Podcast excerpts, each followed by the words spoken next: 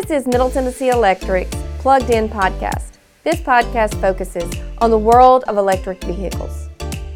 It is for all EV enthusiasts, whether you are an early adopter and have been driving an EV for years or you're just starting your research, this podcast is for you. Hello, I'm Brandon Wagner. And I'm Amy Byers, and welcome to Middle Tennessee Electric's Plugged In podcast. So, Brandon, last week we took a look back at season one, uh, some of the highlighted, some of the clips that we thought were kind of stand out, and we didn't get through. There were a lot of them. So, we're going to continue that today with part two of the season one recap. Yeah, I'm looking forward to it. So, now we're going to go to episode 11 um, where we did a spotlight on a Ford F 150 and we interviewed two of our uh, EV Car Club members who had just gotten their Ford Lightnings, TJ Lewis and Lee Moore. Yeah, and here we were specifically asking them about the bidirectional charging and powering your house from your from your truck, which is a function you can do, but there's certain specifications that you have to know about if that's if that's something you're interested in. So I've uh, got the extended battery in the Lariat. Um, it does have the Pro Power on it. Um, it does have the ability to hook into uh, your house to power it. Uh, the thing that you don't find out up front about it is it's about $10,000 to add uh, the transfer switch and everything that you need, plus the installation, uh, to be able to power your house. The, the equipment you need on your house. Correct. Right. Yeah, and so they partner with a vendor called Sunrun, um, and they come out and um, do the installation. But they, the quotes are around ten grand, uh, depending on if they don't have to run a lot of wire. Right. So I'm, I'm curious now. The the charger you got has the ability, if you paid the extra to do to do it, right? Uh, so the charger, I got the Pro charger with the extended battery, okay. and so you do have the option to tie that into the home uh, integrator kit, I think they call it, okay. um, to be able to charge uh, the house. Uh, on the extended range battery, they say you can go for three days. Um, the nice thing is I've got plugs in the front and I've got plugs in the back, and so when my neighbor Don and I were installing a 50 amp charging outlet for my truck because I tried the 110, wasn't wasn't going to work for me, right? Um, we plugged in my saltwater aquarium. We had a TV, Apple TV, and I think uh, we it took us a little longer than we may want to admit, um, but it used less than a percent of the battery to run all that, um, plus the internet for the house to be able to watch the games. So I have the the Pro, which has the standard range battery, the smaller uh, available battery size, and it does not offer uh, the ability to have bidirectional charging with the uh, Ford Pro charger. And, and so, um, one thing I keep hearing is that these Pro chargers are 80 amp rated. They are. But you don't have to put 80 amp service in there. you correct? don't. So there are seven different settings on the Pro Charger. Um, it's all behind the cover, so it's not like you flip a switch on the outside or you're worried about that. Um, but you can do up to 80 amps, or there's incrementals uh, that you can go down. My house was built in 2021. Um, it's got 200 amp service to the house, 100 amp to the garage panel, which powers most of the house outlets except for like the range. Uh, I've had uh, several electricians come out to try to quote what it would take to install it. Um, and every one of them is, is, concerned about trying to put 80 amps on it. Um, they think we can get away with putting 50 amps, 60 at the most. Um, but when you're talking about all electric utility or um, appliances, 100 amps doesn't go a long way with water heaters and uh, different things. So uh, I charge at night on the Pro Charger. I'm able to um, uh, set a time. So my time is uh, 11 to 6 a.m., 11 p.m. to 6 a.m. Uh, that way I, I'm not taking showers in the middle of the night, right? Or so I can maximize the charging efficiency.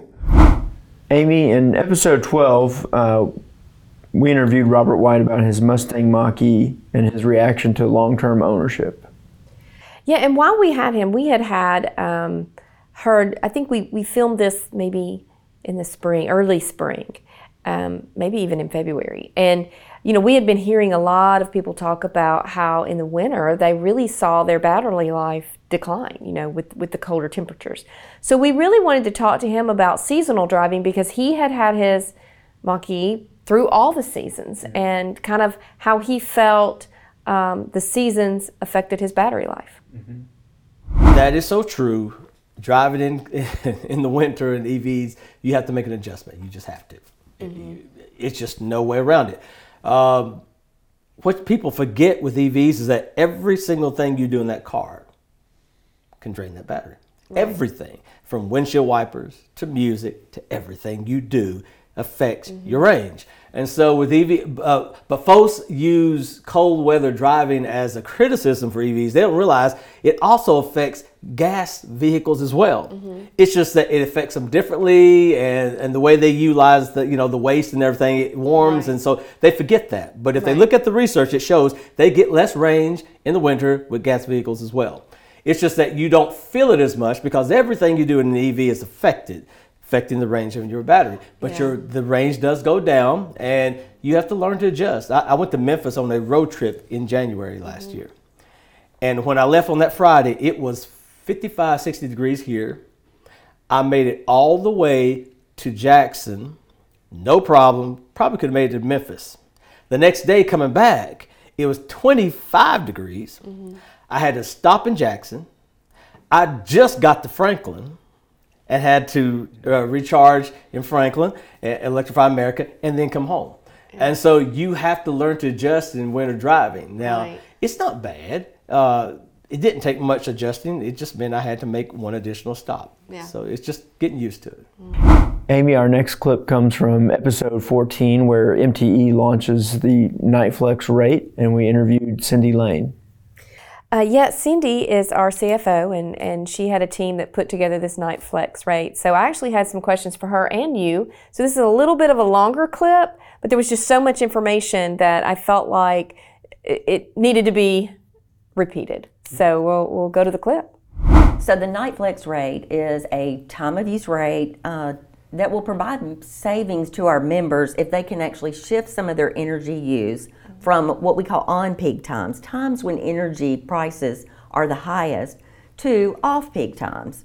Uh, we want to encourage EV owners in particular to charge their vehicles overnight. And so there, we, the new night flex rate actually has a savings between 10 p.m. and 4 a.m. Um, so basically, the way it works, uh, the the basic service charge will be exactly the same as any other residential member, seventy five a month. Um, these members will pay an extra penny during the on peak hours from 4 a.m. to 10 p.m.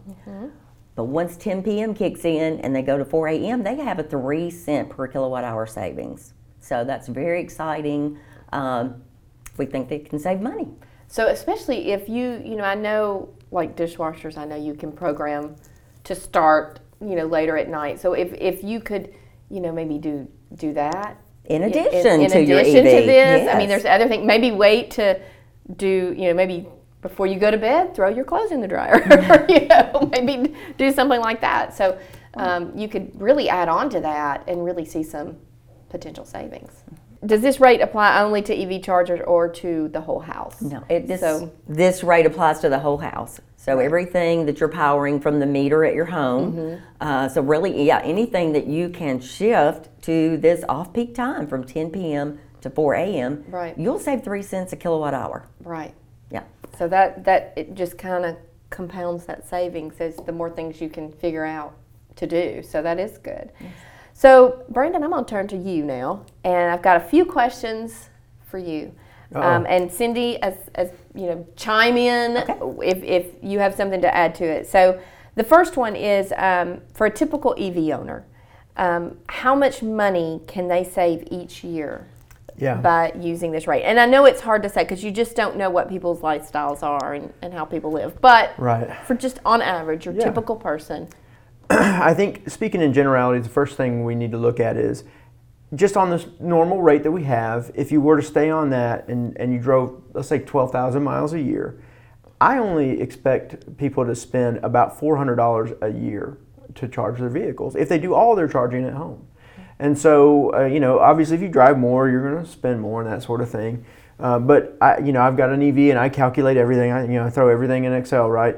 My mile per gallon equivalent is over 92 right now. So just you know, keep in mind that it's a very cost-effective uh, mode of transportation, and our rates are super low as they are. So, uh, so there's only $400 a year that we're trying to save you money on. So, um, obviously, if you can move some more appliances and stuff off peak, you can probably save more.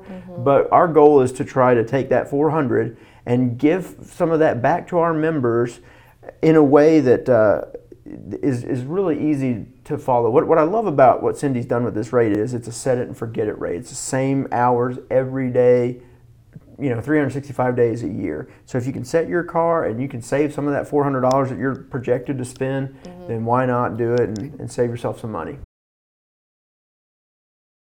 We're going to take a quick break from the podcast so I can let you know about Middle Tennessee Electric's EV Ready program.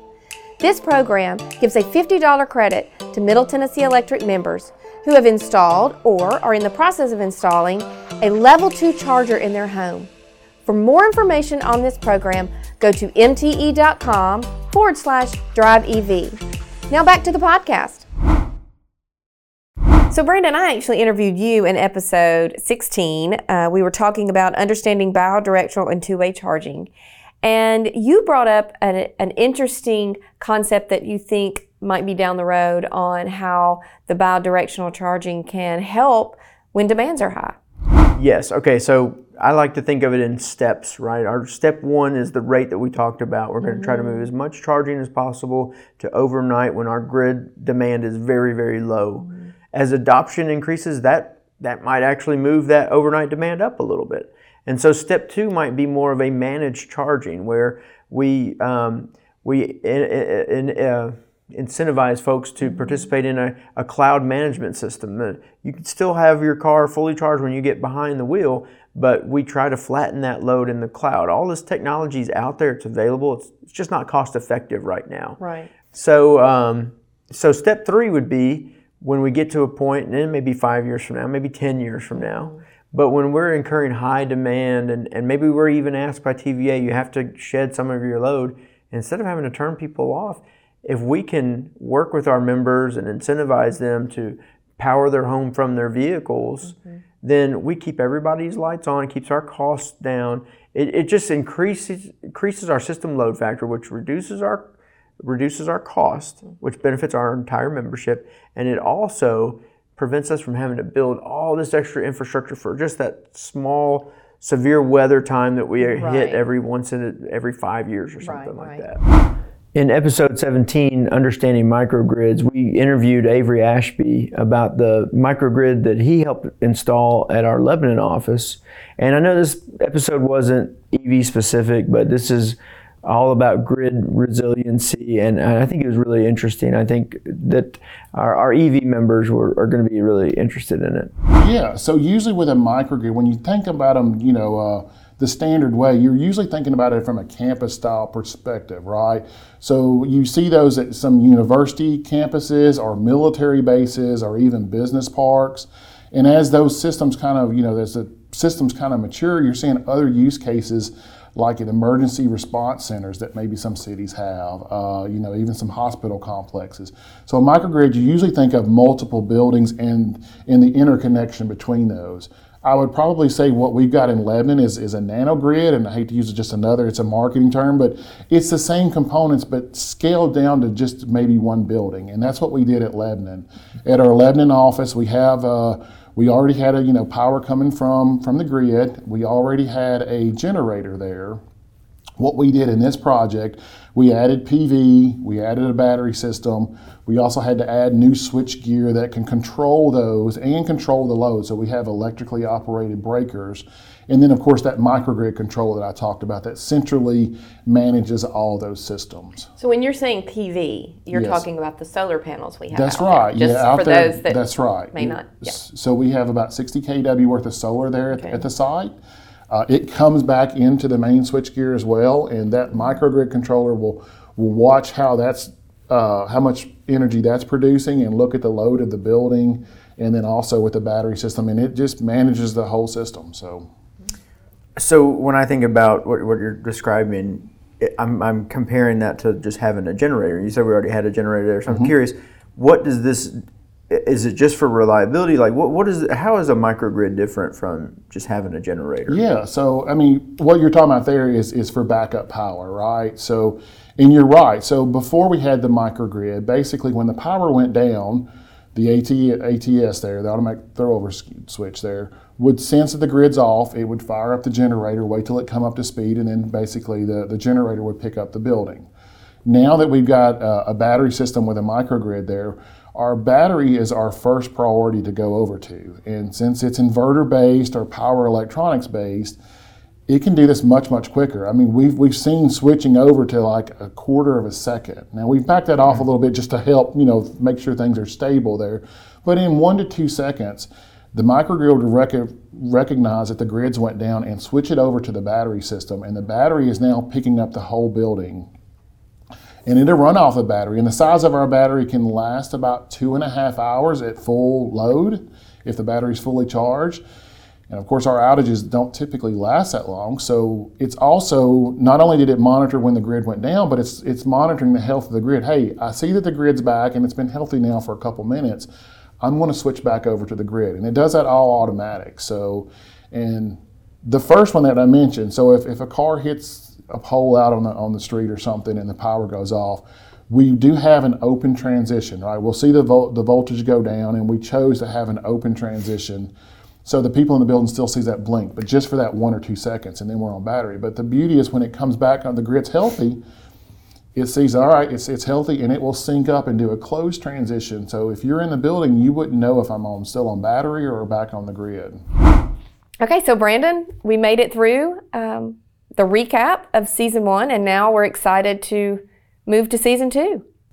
Yeah, I, I can't believe we're doing a season two, and and we just want to say a special thank you to all of those who have been listening to season one. Um, Amy, I've told you stories about I'll be out and about, and somebody will will ask me, "Aren't you that guy from the podcast?" And it's just it's incredibly humbling. So uh, thank you to all of you who've listened, and um, I hope that we're going to continue to to bring you content that's relevant and important to you. We're going to do our best to do that. So I really want to reiterate what Brandon has said. Um, we are definitely humbled by the um, support we have received for the season one of Plugged In Podcast and are very excited about season two. And we are definitely committed to making sure we're bringing you informative and interesting topics. And if there are certain topics that you want to hear about, email us, um, evcarclub at mte.com. Uh, we really want to make sure that we're having content that is relevant and stuff you want to hear about. So, in our next episode, it's going to be the official start of season two.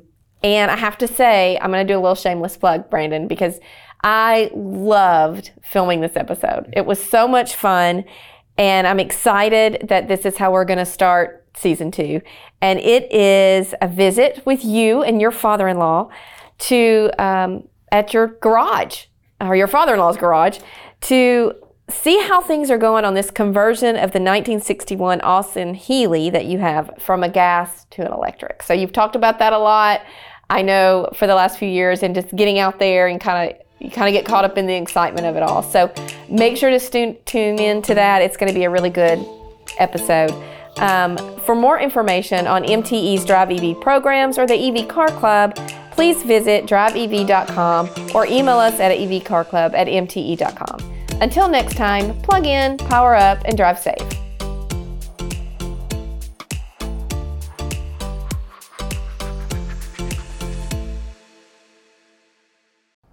If you enjoy this podcast, please leave us a review.